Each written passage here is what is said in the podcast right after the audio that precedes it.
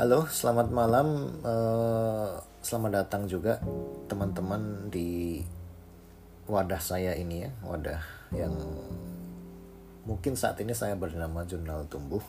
Ke depannya saya tidak tahu akan dibawa ke mana. Yang jelas eh, ini iseng saja, iseng iseng mengisi waktu luang maksud saya bukan iseng karena iseng gitu ya. Jadi semoga apa pun yang saya bagikan di sini bisa bermanfaat buat teman-teman semua. Jadi di jurnal pertama ini saya akan membacakan review saya tentang sebuah buku yang berjudul Japonisme. Uh, ini sudah pernah saya tulis di Medium, namun karena suatu lain hal jadi uh, sudah lama saya tidak menulis jadi saya coba membaca dulu barangkali bisa menumbuhkan kembali semangat saya dalam menulis gitu. Jadi ringkasan buku Japonisme. Selamat mendengar.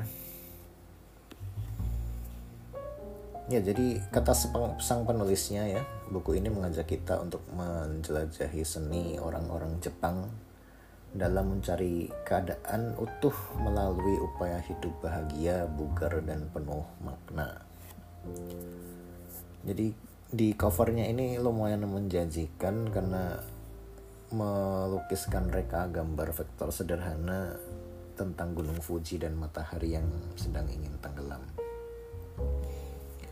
Uh, dengan tulisan Japonisme yang dicetak tebal, kayaknya pakai Helvetica nih tipe tipe fontnya ya. Jadi sambil membaca buku ini kita sambil membayangkan bahwa kita sedang duduk di tepi danau Kawaguchi mungkin di sore hari memandang gagahnya Gunung Fuji dengan mega-mega yang tersapu langit keemasan. Jadi di bab pertama buku ini membahas tentang kokoro atau hati dan pikiran. Dalam bahasa Jepang ada tiga kata untuk mendeskripsikan kata hati. Pertama shinzo atau atau bisa disebut jantung dalam tubuh manusia yang memompa darah ke seluruh tubuh. Yang kedua hato atau kata serapan dari kata heart yang digunakan untuk mengungkapkan cinta. Ketiga adalah kokoro. Nah, di sini adalah paduan antara hati, jiwa, dan pikiran yang saling berkaitan.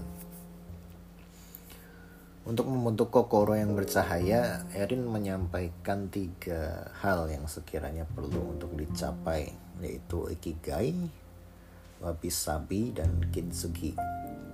Upaya-upaya menggenggam sebuah keseimbangan dalam hidup, meski memang tidak mudah, selalu akan ada perdebatan dalam diri tentang seberapa sempurna dan seberapa tidak sempurna hal-hal yang ingin kita capai maka di situlah titik keseimbangan yang perlu kita berada di dalamnya.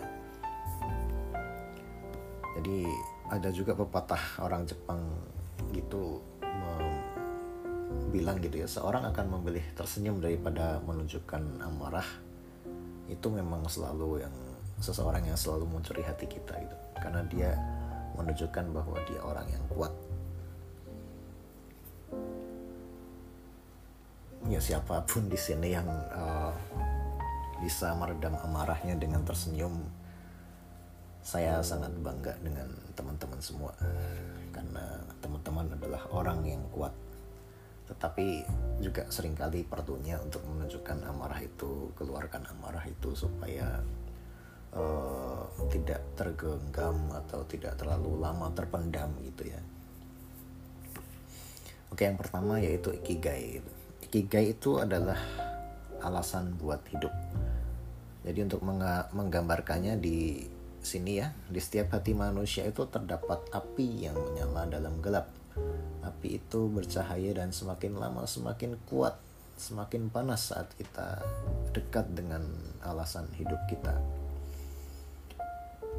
Api itu menggerakkan setiap upaya kita mencari jalan yang tenang, namun namun menemukan ikigai ini tidak dapat diperoleh, diperoleh begitu saja. Ia perlahan akan menunjukkan dirinya seiring berjalannya waktu. Jadi Erin San pun menemukan ikigainya bukan karena bukan dalam jangka waktu yang singkat. Ada banyak upaya yang menuntutnya menemukan ikigai yang saat ini benderang di dalam dirinya.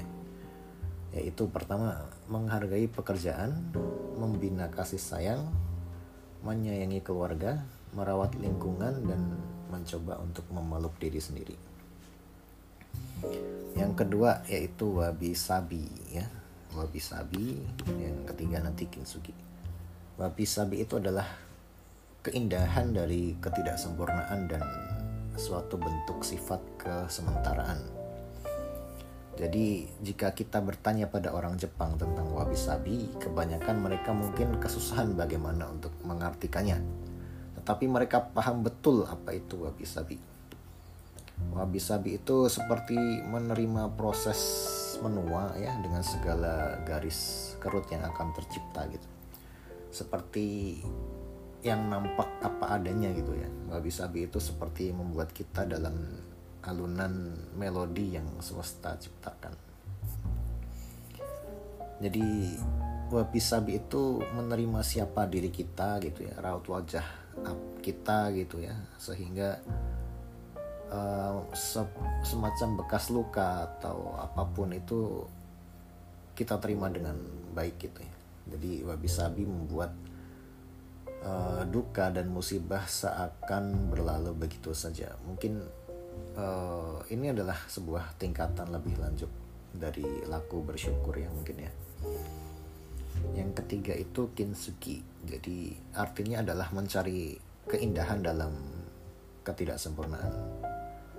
Eh, menurut legenda itu kintsugi adalah seni untuk menyatukan keramik yang pecah karena jatuh atau apa pun gitu ya. Jadi keramik itu pecahannya dibalur dengan warna emas. Jadi ini ada sebuah uh, upaya atau sebuah perayaan ketidaksempurnaan dengan sesuatu yang lebih berharga.